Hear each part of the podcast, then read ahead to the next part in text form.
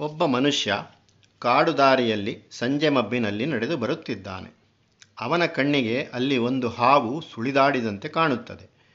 ಅವನು ಹೆದರಿ ಓಟ ಕೀಳುತ್ತಾನೆ ಆ ವೇಳೆಗೆ ಇನ್ನೊಬ್ಬ, ಯಾರೋ ಅಲ್ಲಿಗೆ ಬಂದು ತನ್ನ ಕೈಕೋಲಿನಿಂದ ಆ ವಸ್ತುವನ್ನು ಹೊಡೆಯುತ್ತಾನೆ. ಆಗ ಅದು ಹಾವಲ್ಲ, ಹಗ್ಗ ಎಂದು ಗೊತ್ತಾಗುತ್ತದೆ. ಇದನ್ನು ರಜ್ಜು ಸರ್ಪಭ್ರಾಂತಿ ಎನ್ನುತ್ತಾರೆ. ಅದರಲ್ಲಿ ಎರಡು ಕಾರ್ಯಗಳು ಸೇರಿವೆ. ಮೊದಲು ಹಗ್ಗದ ರಜ್ಜುತ್ವ ಕಾಣಿಸದೇ ಹೋದದ್ದು. ಆಮೇಲೆ ಅಲ್ಲಿ ಸರ್ಪತ್ವ ಹುಟ್ಟಿದ್ದು. ವಸ್ತು ಸ್ವರೂಪ ಕಾಣದಂತೆ ಮಾಡಿದ್ದು ಮಾಯಿಯ ಆವರಣ ಶಕ್ತಿ. ಅದಕ್ಕೆ ಬದಲಾಗಿ ಅನ್ಯವಸ್ತು ಕಾಣುವಂತೆ ಮಾಡಿದ್ದು ಮಾಯಿಯ ವಿಕ್ಷೇಪ ಶಕ್ತಿ. ಇದ್ದದ್ದನ್ನು ಇಲ್ಲದಂತೆಯೂ, ಇಲ್ಲದ ಬೇರೊಂದನ್ನು ಅಲ್ಲಿರುವಂತೆಯೂ ತೋರಿಸುವ ಶಕ್ತಿ ಮಾಯೆಯದು. ಲಾಯರುಗಳು ವಂಚನೆಯ ಒಂದು ಬಗೆಯನ್ನು ಸಪ್ರೆಸಿಯೋ ವೇರಿ ಸಜೆಸಿಯೋ ಫಾಲ್ಸಿ ಇರುವುದರ ಮರೆಮಾಚಿಕೆ ಇಲ್ಲದ್ದರ ಸೂಚನೆಯೇ ಎಂದು ವರ್ಣಿಸುತ್ತಾರೆ. ಮಾಯೆಯ ಕಾರ್ಯ ಅಂತಹದ್ದು ಒಬ್ಬ ಮನುಷ್ಯ ಒಂದು ಮಧ್ಯಾಹ್ನ ಸಮುದ್ರ ತೀರದಲ್ಲಿ ನಡೆದು ಹೋಗುತ್ತಿರುತ್ತಾನೆ. ಕೊಂಚ ದೂರದಲ್ಲಿ ಅವನಿಗೆ ಒಂದು ದೊಡ್ಡ ಹೊಳಪು ಕಾಣುತ್ತದೆ. ಅವನು ಅದು ವಜ್ರವಿರಬೇಕೆಂದು ಅದರ ಬಳಿಗೆ ಧಾವಿಸುತ್ತಾನೆ. ಅಲ್ಲಿ ನೋಡಿದರೆ ಅದೊಂದು ಗಾಜಿನ ಸೀಸೆ. ಅದರ ನುಣ್ಣ ಮೇಲ್ಮೈ, ಸುತ್ತಲಿನ ಮರಳ ಹರವು, ಮೇಲನ ಸೂರ್ಯಪ್ರಭೆ, ನೋಡಿದ ಕಣ್ಣಿನ ಶಕ್ತಿಯ ಪರಿಮಿತಿ ಇವಿಷ್ಟೂ ಸೇರಿ ಅವನಿಗೆ ಹಾಗೆ ಭ್ರಾಂತಿಯಾಯಿತು. ಇದ್ದ ಗಾಜಿನ ಗಾಜುತನವನ್ನು ಬಚ್ಚಿಟ್ಟೆದ್ದು, ಇಲ್ಲದ ವಜ್ರತನವನ್ನು ಅಲ್ಲಿ ತಂದಿಟ್ಟದ್ದು ಮಾಯೆ. ಇಂಥ ಉದಾಹರಣೆಗಳನ್ನು ಎಷ್ಟು ಬೇಕೆಂದರೂ ಕೊಡಬಹುದು. ಸಾಹುಕಾರ ನೆನೆಸಿಕೊಂಡವನು ಬಳಸುವ ಸ್ಟೈನ್ಲೆಸ್ ಸ್ಟೀಲ್ ತಟ್ಟೆಯನ್ನು ಬೆಳ್ಳಿಯದೆಂದುಕೊಳ್ಳುತ್ತೇವೆ ಸಂದರ್ಭ ಮಹಿಮೆಯಿಂದ ಒಂದು ಲೋಹದಲ್ಲಿ ಇನ್ನೊಂದನ್ನು ಮರೆಯಿಸುತ್ತದೆ. ನಾವು ಲಾಲ್ ಬಾಗಿನ ನಡುವೆ ನಿಂತು ಸುತ್ತ ನೋಡಿದರೆ ಏನೋ ಸಂತೋಷವಾಗುತ್ತದೆ. ಆ ಹಸಿರಿನ ರಾಶಿ, ಆ ಗಿಡಬಳ್ಳಿಗಳ ಬಳುಕಾಟ, ಆ ಹೂವು ಚಿಗುರುಗಳ ನಲಿದಾಟ, ಅವು ನಮ್ಮನ್ನು ಕರೆದಂತೆ ಮಾತನಾಡಿಸಿದಂತೆ, ಆಧರಿಸಿದಂತೆ, ಸರಸವಾಡಿದಂತೆ ನಮಗೆ ಭಾಸವಾಗುತ್ತದೆ. ವಾಸ್ತವವಾಗಿ ಅಲ್ಲಿರುವುದು ತೊಗಟೆ, ನಾರು, ಬಂಕೆ, ಎಲೆ, ಕಡ್ಡಿ, ಕಸ. ಇಂಥದ್ದರಿಂದ ಸೊಗಸು ಸರಸಗಳು ತೋರುವುದು ಮಾಯೆ. ದೇಹ ಸೌಂದರ್ಯವನ್ನೇ ಪರೀಕ್ಷಿಸೋಣ. ಚರ್ಮ, ಮಾಂಸ, ರಕ್ತ, ಮೂಳೆ ಇವು ಎಲ್ಲ ದೇಹಗಳಲ್ಲಿಯೂ ಸಮಾನವಾಗಿರುತ್ತವೆ. ನಾವು ಒಂದು ಮುಖವನ್ನು ಇನ್ನೊಂದಕ್ಕಿಂತ ಚಂದವೆಂದು ಹೇಳುತ್ತೇವಲ್ಲ, ಆ ಚಂದದ ಆಧಾರ ಯಾವುದು? ದೇಹ ಸಾಮಗ್ರಿ ಎನ್ನುವಂತಿಲ್ಲ. ಏಕೆಂದರೆ ದೇಹ ಸಾಮಗ್ರಿ ಎಲ್ಲರಿಗೂ ಒಂದೇ ಸಮನಾಗಿರುತ್ತದೆ. ಆ ಸಾಮಗ್ರಿ ಯಾವುದೋ ಒಂದು ರೇಖಾಭಾವದಿಂದ ಯಾರೋ ಒಬ್ಬರ ಕಣ್ಣಿಗೆ ಚಂದವೆನಿಸುತ್ತದೆ. ಎಲ್ಲರ ಕಣ್ಣಿಗೂ ಅಲ್ಲ. ಇಂಥ ದೇಹದ ತೋರಿಕೆ ಸೌಂದರ್ಯ ಅಥವಾ ಚಂದ ಚಂದವೆಂದುಕೊಂಡವರ ಪಾಲಿಗೆ ಅದು ಚಂದ ಮಿಕ್ಕವರ ಪಾಲಿಗೆ ಅದು ಸಾಮಾನ್ಯವಾದ ತ್ವಜ್ಞಾಂಸ ವಿಕಾರ ಮುಖಂ ಶ್ಲೇಷ್ಮಾಗಾರಂ ತದಪೀಚ ಶಶಾಂಕೇನ ತುಲಿತಂ. ಸ್ತನೌ ಮಾಂಸಗ್ರಂಥಿ ಕನಕಕಲ ಶಾವಿತ್ಯುಪಮಿತೌ. ಇಂಥದ್ದು ಮಾಯಾ ಪ್ರಭಾವ. ಭಾಗವತಕಾರರು ಮಾಯೆಯನ್ನು ಹೀಗೆ ನಿರ್ದೇಶ ಮಾಡಿದ್ದಾರೆ. ಋತೇರ್ತಂ ಯತ್ ಪ್ರತೀಯೇತ, ನಾ ಪ್ರತೀಯೇತ ಚಾತ್ಮನಿ, ತಂ ವಿದ್ಯಾದಾತ್ಮನೋ ಮಾಯಂ. ಇಲ್ಲಿ ಅರ್ಥವೆಂದರೆ ಯಥಾರ್ಥ. ವಸ್ತುವು ನಿಜವಾಗಿ ಹೇಗಿದೆಯೋ ಅದು.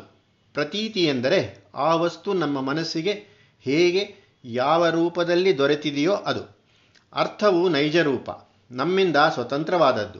ಪ್ರತೀತಿಯು ಗೋಚರ ರೂಪ, ನಮ್ಮ ಇಂದ್ರಿಯ ಮನಸ್ಸುಗಳನ್ನು ಅವಲಂಬಿಸಿದ್ದು. ವಸ್ತುವಿನ ಯಥಾರ್ಥವನ್ನು ಬಿಟ್ಟು ಬೇರಾವುದೋ ಒಂದು ವಸ್ತು ನಮಗೆ ಪ್ರತೀತ, ಗೋಚರವಾಗಿ ಹುಡುಕಿ ನೋಡಿದಾಗ ಆ ಇನ್ನೊಂದು ಪದಾರ್ಥವು ಆತ್ಮನಿ ಅಂತರಂಗದಲ್ಲಿ ದರ್ಶನಕ್ಕೆ ಸಿಕ್ಕದೇ ಹೋದರೆ, ಆಗ ಆ ಗೋಚರಿತ ಮಾತ್ರದ ಅನುಭವವನ್ನು ಮಾಯೆ ಎಂದು ತಿಳಿಯತಕ್ಕದ್ದು. ಇದರಿಂದ ಏನು ಹೇಳಿದಂತಾಯಿತು? ಮಾಯೆಯ ಸ್ವರೂಪವು ನಿರ್ಧರಿಸಲಾಗತಕ್ಕದಲ್ಲವೆಂದು ತಿಳಿಸಿದಂತಾಯಿತು. ಮಾಯೆ ಸುಳ್ಳೋ, ಪೂರ್ತಿ ಸುಳ್ಳಲ್ಲ. ಅದು ನಿರಾಧಾರವಾದದ್ದಲ್ಲ, ಮತ್ತು ನಿಷ್ಫಲವಾದದ್ದೂ ಅಲ್ಲ. ಮಾಯೆ ದಿಟವೋ, ಪೂರ್ತಿ ದಿಟವಲ್ಲ. ನಮ್ಮ ಕಣ್ಣು ಅದಕ್ಕಿರುವ ಆಧಾರದ ಮೇಲೆ ನೆಟ್ಟಾಗ ಅದು ಕರಗಿ ಹೋಗುತ್ತದೆ. ಅದು ಮಾಡಿದ ಕೆಲಸವು ನಮ್ಮ ಕೈ ಸೋಕಿದೊಡನೆ ಕುಸಿದು ಬೀಳುತ್ತದೆ.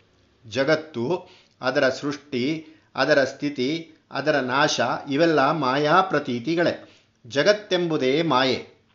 ಏಕೆಂದರೆ ಅದಕ್ಕೆ ಸ್ವತಂತ್ರವಾದ ಇರುವಿಕೆ ಇಲ್ಲ. ಅದರ ರೂಪವೇ ಸ್ಥಿರವಾದದ್ದಲ್ಲ. ಅದು ಮರೆಯುತ್ತದೆ, ಬಳಕುತ್ತದೆ, ಅಲೆಯುತ್ತದೆ, ಇಂಗಿ ಹೋಗುತ್ತದೆ, ಬತ್ತಿ ಹೋಗುತ್ತದೆ, ಬಗೆ ಬಗೆಯಾಗಿ ಕಾಣಿಸುತ್ತದೆ. ಎರಡು ಕ್ಷಣ ಇದ್ದಂತಿರುವುದಿಲ್ಲ. ಹೀಗೆ ಜಗತ್ತು ಕ್ಷಣಿಕವಾದದ್ದು. ಇದನ್ನು ನಾವು ಇಲ್ಲವೆನ್ನುವಂತಿಲ್ಲ, ಇದೆ ಎನ್ನುವಂತಿಲ್ಲ. ಇಲ್ಲವೆಂದರೆ ನಮ್ಮ ದೇಹ ಮೊದಲುಗೊಂಡು ಅಸಂಖ್ಯೇಯವಾದ ಭೂತಗಳು ಎದ್ದು ನಿಂತು, ನಾವು ಇಲ್ಲವೇ? ಹಾಗಾದರೆ ನೋಡು, ನಿನ್ನನ್ನು ತಿನ್ನುತ್ತೇವೆ, ನಿನ್ನನ್ನು ಬಡಿಯುತ್ತೇವೆ, ನಿನ್ನನ್ನು ಕಚ್ಚುತ್ತೇವೆ ಎಂದು ಮುಷ್ಟಾಮುಷ್ಟಿ ಮಾಡಿಕೊಂಡು ಬರುತ್ತವೆ. ಇದು ನಮಗೆಲ್ಲ ಪ್ರತಿಕ್ಷಣವೂ ಅನುಭವಿಸಿದ್ಧವಾದ ಸಂಗತಿ. ಇಂಥದ್ದನ್ನು ಹೇಗೆ ಇಲ್ಲವೆನ್ನಲಾದೀತು? ಅದಾಗದು. ಹಾಗಾದರೆ ಪ್ರಪಂಚವನ್ನು ಇದೆ ಎಂದು ನಂಬೋಣವೇ ಅದನ್ನು ಹಿಡಿದುಕೊಳ್ಳ ಹೊರಟರೆ ಕೈಚಾಚುವಷ್ಟರೊಳಗಾಗಿ ಅದು ನುಸುಳಿಕೊಂಡು ಹೋಗುತ್ತದೆ. ಭೌತ ವಿಜ್ಞಾನಿಗಳು ಪ್ರಪಂಚದ ದುಗ್ರಾಹ್ಯತೆಯನ್ನು ಮನಗಂಡಿದ್ದಾರೆ. ಭೂತಳದ ಮೇಲೆ ನಿಂತು ಚಂದ್ರಗ್ರಹದ ದೂರವನ್ನು ಅಳೆಯೋಣವೆಂದರೆ ದುರ್ಬೀನು ಯಂತ್ರವನ್ನು ಆ ಎಂಬ ಚಂದ್ರಬಿಂಬ ಸ್ಥಾನಕ್ಕೆ ಜೋಡಿಸುವಷ್ಟರಲ್ಲಿ ಗ್ರಹವು ಈ ಬಿಂದುವಿಗೆ ತೆರಳಿರುತ್ತದೆ. ಈ ಬಿಂದುವಿಗೆ ಜೋಡಿಸುವಷ್ಟರಲ್ಲಿ ಗ್ರಹವು ಊ ಬಿಂದುವಿಗೆ ನಡೆದಿರುತ್ತದೆ. ಹೀಗೆ ನಮ್ಮ ಭೂಪ್ರಪಂಚದ ಒಳಗಡೆಯ ಸಂಗತಿಗಳು ಕೂಡ ನಮ್ಮ ಹಿಡಿತಕ್ಕೆ ಸಿಕ್ಕದೆ ಜಾರಿ ಹೋಗುತ್ತವೆ. ಅದರ ತತ್ವವೆಲ್ಲಿದೆ ಎಂದು ನಾವು ಕಂಡುಕೊಳ್ಳುವಷ್ಟರೊಳಗಾಗಿ ಅದರ ಸ್ವಭಾವ ಬದಲಾಯಿಸಿರುತ್ತದೆ. ನದಿಯಲ್ಲಿ ನಿಂತವನನ್ನು ಯಾವ ಎರಡು ಕ್ಷಣವೂ ಒಂದೇ ನೀರು ಸೋಕಲಾರದು. ಹೀಗೆ ಕ್ಷಣೇ ಕ್ಷಣೇ ಬದಲಾಯಿಸುತ್ತಿರುತ್ತದೆ ಜಗತ್ತು. ಅದನ್ನು ಹಿಡಿದುಕೊಳ್ಳುವುದು ಹೇಗೆ? ಜಗತ್ತು ಇಲ್ಲವೆಂದು ಸಾಧಿಸುವುದು ಹೇಗೆ ಅಶಕ್ಯವೋ, ಅದನ್ನು ಉಂಟೆಂದು ಸಾಧಿಸುವುದು ಹಾಗೆಯೇ ಅಶಕ್ಯ. ಭೌತ ದೃಷ್ಟಿ ಹಾಗಿರಲಿ, ಆಧ್ಯಾತ್ಮಿಕ ದೃಷ್ಟಿಯಿಂದ ಸಹ ಪ್ರಪಂಚವು ಸ್ಥಿರವಸ್ತುವಲ್ಲ. ಲೋಕದಲ್ಲಿ ಯಾವುದು ಶಾಶ್ವತ? ಯೌವನವೇ, ಆರೋಗ್ಯವೇ, ಐಶ್ವರ್ಯವೇ, ಅಧಿಕಾರವೇ, ಭೋಗವೇ, ಪ್ರೇಮವೇ. ಎಲ್ಲ ಒಂದೆರಡು ದಿನವಿದ್ದು ಎಂದೋ ಒಂದು ದಿನ ತಮ್ಮ ತಮ್ಮ ವಿರೋಧಗಳಿಗೆ ಜಾಗ ಬಿಟ್ಟುಕೊಟ್ಟು ತೆರಳುತ್ತವೆ. ಆದುದರಿಂದ ಪ್ರಪಂಚ ಉಂಟೆಂದು ಹೇಗೆ ಸಾಧಿಸಿಯೇವು? ಜಗತ್ತು ಉಂಟಾದದ್ದೂ ಅಲ್ಲ, ಇಲ್ಲವಾದದ್ದೂ ಅಲ್ಲ. ಉಂಟೆಂದರೆ ಉಂಟು, ಇಲ್ಲವೆಂದರೆ ಇಲ್ಲ. ಉಂಟೆಂದು ನಂಬಿದವನಿಗೆ ಅದು ಒಂದಾನೊಂದು ದಿವಸ ಶೂನ್ಯವಾಗುತ್ತದೆ. ಅದು ಶೂನ್ಯವೆಂದುಕೊಂಡರೆ ಕೂಡಲೇ ಅದು ಭೂತಾಕಾರವಾಗಿ ಬಂದು ಎದುರು ನಿಲ್ಲುತ್ತದೆ. ಯಾವುದು ಹೀಗೆ ಸಂಪೂರ್ಣವಾದ ಅಸ್ತಿತ್ವವನ್ನು ತೋರಲಾರದೋ ಮತ್ತು ಹಾಗೆಯೇ ನಾಸ್ತಿತ್ವವನ್ನು ತೋರುವುದಿಲ್ಲವೋ ಅದು ಮಾಯೆ. ಮಾಯೆಯನ್ನು ಅತ್ಯಂಥಾಭಾವವೆನ್ನಲಾಗದು, ಪೂರ್ತಿ ಸುಳ್ಳೆನ್ನಲಾಗದು. ಅದು ಮೊಲದ ಕೊಂಬಿನಂಥದ್ದಲ್ಲ ಅದಕ್ಕೆ ಕೊಂಚ ಮಾತ್ರದ ಸತ್ಯತ್ವ, ವ್ಯಾವಹಾರಿಕ ಸತ್ಯತ್ವ ಉಂಟು. ಯಾವವರೆಗೆ ನಾವು ದೇಹದಾರಿಗಳೋ ಅದುವರೆಗೆ ಆ ದೇಹ ಜೀವನದಷ್ಟು ಮಟ್ಟಿಗೆ ನಾವು ವ್ಯವಹಾರಿಗಳು. ವ್ಯವಹಾರಿಗೆ ಉಂಟಾದದ್ದು ಧರ್ಮ. ಧರ್ಮವನ್ನು ಅರಿತು ವ್ಯವಹಾರ ನಡೆಸಿದರೆ ದೇಹ ಜೀವನದ ಭಾರವು ಲಘುವಾಗುತ್ತದೆ. ಜಗತ್ತು ಕಟ್ಟಿಗೆಯ ಹೊರೆ ಎನಿಸದೆ ಹೂವಿನ ಹಾರವೆನಿಸುತ್ತದೆ. ಹಾಗೆ ಹೊರೆಯು ಹಾರವಾಗುವುದು ಯೋಗಿಗೆ ಜ್ಞಾನಿಗೆ ಅವನು ಮಾಯೆಯನ್ನು ಮೀರಿದವನು. ಜಗತ್ತಿನ ವ್ಯವಹಾರ ಧರ್ಮವನ್ನು ಅನುಸರಿಸಿ ಬಾಳಿ ಜಗದ ಅವಧಿಗಳನ್ನು ದಾಟಿ ಮೇಲಕ್ಕೆ ಹತ್ತಿದವನು. ಹಾಗೆ ದಾಟುವವರಿಗೂ ಜಗತ್ತುಂಟು. ಧರ್ಮವುಂಟು. ಧರ್ಮವೆಂಬುದು ಕೂಡ ಮಾಯೆಯ ಪರದಿಯೊಳಗೆ ಸೇರಿದ್ದು. ಮಾಯಾ ಪರದಿಯನ್ನು ದಾಟಿದವನಿಗೆ ಜಗತ್ತಿಲ್ಲ ಧರ್ಮ ನಿರ್ಬಂಧವಿಲ್ಲ ಅವನು ಅಧಿಧರ್ಮಿ, ಅವಧೂತ, ಆತ್ಮಕೇವಲಿ, ಬ್ರಹ್ಮೈಕದರ್ಶಿ, ಜೀವನ್ಮುಕ್ತ. ಮಾಯೆಯ ಬಾಳು ಒಂದು ಕ್ಷಣದ್ದು. ಆದರೆ ಆ ಒಂದು ಕ್ಷಣ ನಾವು ಮೈಮರೆತಿದ್ದರೆ ಅದು ಪ್ರಬಲಿಸಿ ನಮ್ಮನ್ನು ನುಂಗಿ ಹಾಕುತ್ತದೆ ಆ ಕ್ಷಣ ನಾವು ಜಾಗರೂಕರಾಗಿದ್ದರೆ ಅದು ಸುಳಿವು ತೋರದೆ ತಾನೇ ದೂರ ಸಾಗುತ್ತದೆ. ಭೂಯಾಶ್ಚಂತೆ ವಿಶ್ವಮಾಯಾ ನಿವೃತ್ತಿ ಶ್ವೇತಾಶ್ವತರ. ಇಲ್ಲವೆಂದರೆ ಉಂಟು, ಉಂಟೆಂದರೆ ಇಲ್ಲ. ಇದು ಮಾಯಿಯ ವೈಲಕ್ಷಣ್ಯ. ಆದಿದ್ದರಿಂದಲೇ ಅದಕ್ಕೆ ಅನಿರ್ವಚನೀಯವೆಂದು ಹೆಸರು. ಅನಿರ್ವಚನೀಯವೆಂದರೆ ಇದು ಹೀಗೆ ಎಂಬ ನಿಷ್ಕರ್ಷೆಗೆ ಸಿಕ್ಕದ್ದು. ಯಥಾವತ್ತಾಗಿ ವರ್ಣಿಸಲಾಗದ್ದು. ಒಂದು ಕತೆ ನೋಡೋಣ. ಒಂದು ಕತೆ. ನಮ್ಮೂರಲ್ಲಿ ಜಮೀನ್ದಾರ್ ಶಾಮರಾಯರ ಮನೆಯಲ್ಲಿ ಮದುವೆಯಾಯಿತು.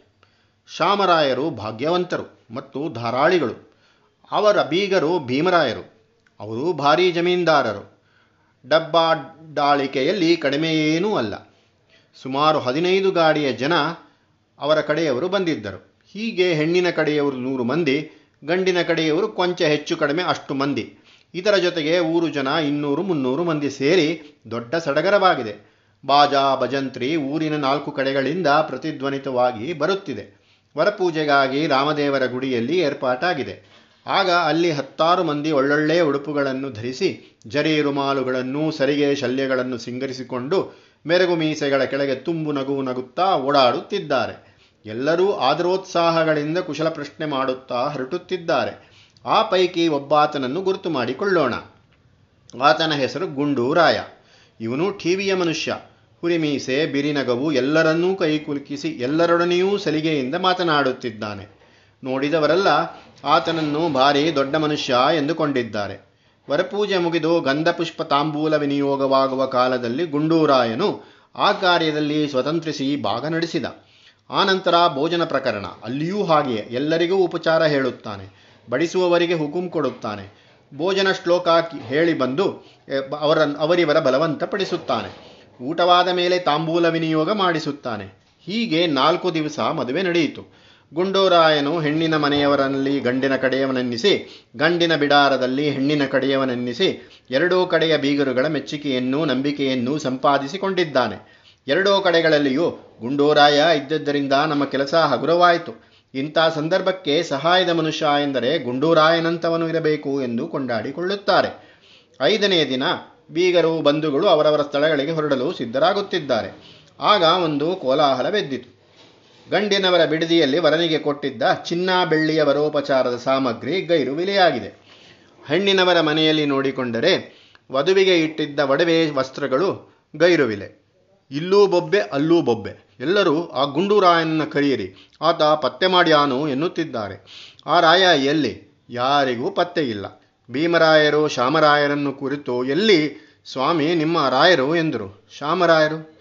ನಮ್ಮ ರಾಯರು ಯಾರು ಎಂದರು. ಬೀಗರು ಅವರೇ, ಆ ಗುಂಡೂರಾಯರು ಎಂದರು. ಶ್ಯಾಮರಾಯರು? ಅಯ್ಯೋ, ಅವರು ನಿಮ್ಮ ಕಡೆಯವರಲ್ಲವೇ? ನಿಮ್ಮ ಕಡೆಯವರೆಂದು ನಾವು ತಿಳಿದುಕೊಂಡಿದ್ದದ್ದು ಎಂದರು. ಶ್ಯಾಮರಾಯರ ಕಣ್ಣಿಗೆ ಗುಂಡೂರಾಯ ಭೀಮರಾಯರ ಬಳಗ. ಭೀಮರಾಯರ ಕಣ್ಣಿಗೆ ಅವನು ಶಾಮರಾಯರ ಬಳಗ. ವಾಸ್ತವದಲ್ಲಿ ಅವನು ಶಾಮರಾಯರವನೂ ಅಲ್ಲ, ಭೀಮರಾಯರವನೂ ಅಲ್ಲ. ಎಲ್ಲಿಂದಲೋ ಬಂದ, ಏನೇನೋ ಆಟವಾಡಿದ, ಎಲ್ಲಿಗೋ ಹೋದ. ಇದ್ದ ಒಂದೆರಡು ದಿನ ಎಲ್ಲರಿಗೂ ಮರಳು ಮಾಡಿ, ಎಲ್ಲರನ್ನು ನಂಬಿಸಿ, ಎಲ್ಲರಿಗೂ ಚಳ್ಳೆಕಾಯಿ ತಿನ್ನಿಸಿದ. ಅದೇ ಮಾಯೆ. ಗುಂಡೂರಾಯನಿಗೆ ಶಾಪ ಬಿಟ್ಟದ್ದರಿಂದ ವಿಚಾರ ಮುಗಿಯಲಾರದು. ಅವನ ಚಮತ್ಕಾರಕ್ಕೆ ಅವಕಾಶ ಮಾಡಿ ಪ್ರೋತ್ಸಾಹಿಸಿದವರು ಯಾರು? ಶಾಮರಾಯ ಮಂಕು ಬಡಿದಿದ್ದ. ಭೀಮರಾಯ ಬೆಪ್ಪು ಹಿಡಿದಿದ್ದ. ಅದೇ ಅವಿದ್ಯೆ. ಅವಿದ್ಯೆ ಎಂದರೆ ಓದು ಬರಹ ಬಾರುವುದಿ, ಬಾರದಿರುವುದಲ್ಲ. ವೇದನ ಶಕ್ತಿಯ ನ್ಯೂನತೆಯ ಅವಿದ್ಯೆ. ಹತ್ತು ಮೆಟ್ಟಲು ಹತ್ತು ಬೇಕಾಗಿದ್ದ ಬುದ್ಧಿ ಆರನೆಯದರಲ್ಲಿ ಕುಸಿದು ಬಿದ್ದರೆ ಅದು ಅವಿದ್ಯೆ. ಆತ್ಮದ ಜ್ಞಾನ ಶಕ್ತಿಯ ಜೀವ ಜನ್ಮಾಂತರದ ವಾಸನಾಮಲಗಳ ಭಾರದಿಂದ ಕುಗ್ಗಿ ದುರ್ಬಲವಾಗಿದ್ದಾಗ ಅದಕ್ಕೆ ಶಾಸ್ತ್ರದಲ್ಲಿ ಅವಿದ್ಯೆ ಎಂಬ ಸಂಕೇತ. ಅದು ಜ್ಞಾನದ ನ್ಯೂನ್ಯತೆ. ಬುದ್ಧಿಯ ಅಸಾಮರ್ಥ್ಯ. ಪ್ರಕೃತಿಯ ವಯೋನಿಯಮದಿಂದ ನಮ್ಮ ಬಾಯಲ್ಲಿ ಹಲ್ಲು ಉದುರಿ ಹೋಗಿದೆ. ಆಗ ಆಕೆ ಬಹು ಆಧರಿಸುವವಳಾಗಿ ಒಂದು ಬಾಳೆಯ ಹಣ್ಣಿನೊಳಗಡೆ ಅಫೀಮು ತುಂಡು ಹುದುಗಿಸಿ ಅದನ್ನು ನಮ್ಮ ಬಾಯೊಳಕ್ಕೆ ತುರುಕುತ್ತಾಳೆ. ನಮಗೆ ಹಲ್ಲಿಲ್ಲದರಿಂದ ಅಗೆಯಲಾರೆವು. ಅಫೀಮು ನಮಗೆ ತಿಳಿಯದಂತೆ ಗಂಟೆಯೊಳಕ್ಕೆ ನುಣುಚಿಕೊಳ್ಳುತ್ತದೆ. ಹಣ್ಣು ನಾಲಿಗೆಗೆ ಸೋಕಿದ್ದರಿಂದ ನಾವು ಚಪ್ಪರಿಸಿ ಇನ್ನೂ ಬಾಯಿ ಬಿಡುತ್ತೇವೆ. ಅಫೀಮು ಹೊಟ್ಟೆಗೆ ಸೇರಿ ಅಮಲು ನೆತ್ತಿಗೇರುತ್ತದೆ. ಹಲ್ಲಿಲ್ಲದ್ದು ಅವಿದ್ಯೆ. ಅಫೀಮು ಹಣ್ಣು ಮಾಯೆ. ಅದು ಇದಕ್ಕೆ ಸಹಕಾರಿ. ಎರಡೂ ಸೇರಿ ನಮ್ಮ ಬುದ್ಧಿಗೆ ವಿಕಾರಿ. ಜಗತ್ತಿನಲ್ಲಿರುವುದು ಮಾಯೆ, ಜೀವನದಲ್ಲಿರುವುದು ಅವಿದ್ಯೆ. ಮಾಯೆ ಜಗತ್ತಿನಲ್ಲಿರುವ ಸ್ವಾರಸ್ಯ. ಅದು ಕೆಲಸ ಮಾಡದಿದ್ದರೆ ಯಾರಿಗೂ ಜೀವನ ಬೇಕೆನ್ನಿಸದು. ನಮ್ಮ ಹಳೆಯ ಕಾಲದ ನಾಟಕಗಳಲ್ಲಿ ರಾಜನ ಪಕ್ಕದಲ್ಲಿ ವಿದೂಷಕ ಒಬ್ಬ ಇರುತ್ತಿದ್ದನಲ್ಲವೇ? ರಾಜನ ಕಾಮಾಭಿಲಾಷೆಗಳನ್ನೆಲ್ಲ ಅವನು ಪ್ರೋತ್ಸಾಹಿಸುವುದು, ರಾಜನಿಗೆ ಕುಟಿಲೋಪಾಯಗಳನ್ನು ಹೇಳಿಕೊಡುವುದು, ರಾಜನು ಸಾಹಸಕ್ಕೆ ಹೊರಟಾಗ ಅದೇ ಸರಿ ಎನ್ನುವುದು ಕಡೆಗೆ ರಾಜನು ಹಲ್ಲು ಮುರಿದು ಮೀಸೆ ಹರಿದು ಬಂದಾಗ ಮಿತ್ರನೇ, ನಾನು ಮೊದಲೇ ಹೇಳಲಿಲ್ಲವೆಗೆ ಎಚ್ಚರಿಕೆಯನ್ನ ಎಂದು ಮೊದಲಿಸುತ್ತಾ ತನ್ನ ಒಳೊಳಗೆ ನಗುತ್ತಿರುವುದು ಇವು ವಿದೂಷಕನ ಕಲ್ಯಾಣ ಗುಣಗಳು. ನಮ್ಮ ನಮ್ಮ ಪ್ರಪಂಚಗಳಲ್ಲಿ ಮಾಯೆ ನಮ್ಮ ಪಾಲಿಗೆ ಹಾಗೆ ವಿದೂಷಕ ಪಾತ್ರವನ್ನು ವಹಿಸುತ್ತಾಳೆ. ನಾವು ಬಾಡಿಗೆದಾರರಾಗಿ ವಾಸಕ್ಕೆ ಬಂದ ಮನೆ ಕೊಂಚ ಕಾಲವಾದ ಬಳಿಕ ನಮ್ಮ ಸ್ವಂತದ್ದೇ ಎಂದು ವಾದಿಸಿ ಮಾಲೀಕನೇ ಹೊರಗಿನವನೆನ್ನುವಂತೆ ಮಾಡುತ್ತಾಳೆ. ಜಗತ್ತು ನಮ್ಮ ಸ್ವಂತದ ಸ್ವತ್ತೆಂದು ಭಾವಿಸಿ ಅದಕ್ಕೆ ಬೇರೊಬ್ಬ ಸ್ವಾಮಿ ಇದ್ದಾನೆಂಬುದನ್ನು ಮರೆಯಿಸುತ್ತಾಳೆ. ಮಾಯೆಯಿಂದಲೇ ಲೋಕಕ್ಕೂ ನಮಗೂ ಗಂಟು. ಮಾಯೆ ನಮ್ಮನ್ನು ತಬ್ಬಿಕೊಳ್ಳುತ್ತಾಳೆ. ನಮಗೆ ಸುಖವಾಗುತ್ತದೆ. ನಾವು ಮೈಮರೆಯುತ್ತೇವೆ. ಆಗ ಆಕೆಯ ಮೃದುವಾದ, ನುಣುಪಾದ, ಸಂಪಾದ ಅಂಗಗಳಿಂದ ಮುಳ್ಳುಗಳು ಹೊರಡುತ್ತವೆ ಆಗ ನಾವು ಹಾಹಾ ಹೋಹೋ ಎಂದು ಅರಚಿ ಅಬ್ಬರ ಬಿಡುತ್ತೇವೆ ಮಾಯೆ ಆ ಮುಳ್ಳುಗಳನ್ನು ಹಿಂದಕ್ಕೆ ಎಳೆದುಕೊಳ್ಳುತ್ತಾಳೆ. ನಮಗೆ ಮತ್ತೆ ಸುಖ ತೋರುತ್ತದೆ. ಆ ಗಾಢಾಲಿಂಗನವೇ ನಮಗಿರಲಿ ಎಂದುಕೊಂಡು ಮೈಮರೆಯುತ್ತೇವೆ, ಮತ್ತೆ ಹೊರಡುತ್ತೇವೆ. ಆ ಸೂಜಿಯ ಗುರು, ಮುಳ್ಳು ನವಿರುಗಳು, ಮತ್ತೆ ನಮ್ಮ ಗೋಳಾಟ, ಮತ್ತೆ ಅವಳ ಜೋಗುಳ. ಪುನರಪಿ ಹಸಿತಂ, ಪುನರಪಿ ರುದಿತಂ, ಪುನರಪಿ ಮಾಯಾ ಸೌಧ ನಿವಿಸಿತಂ.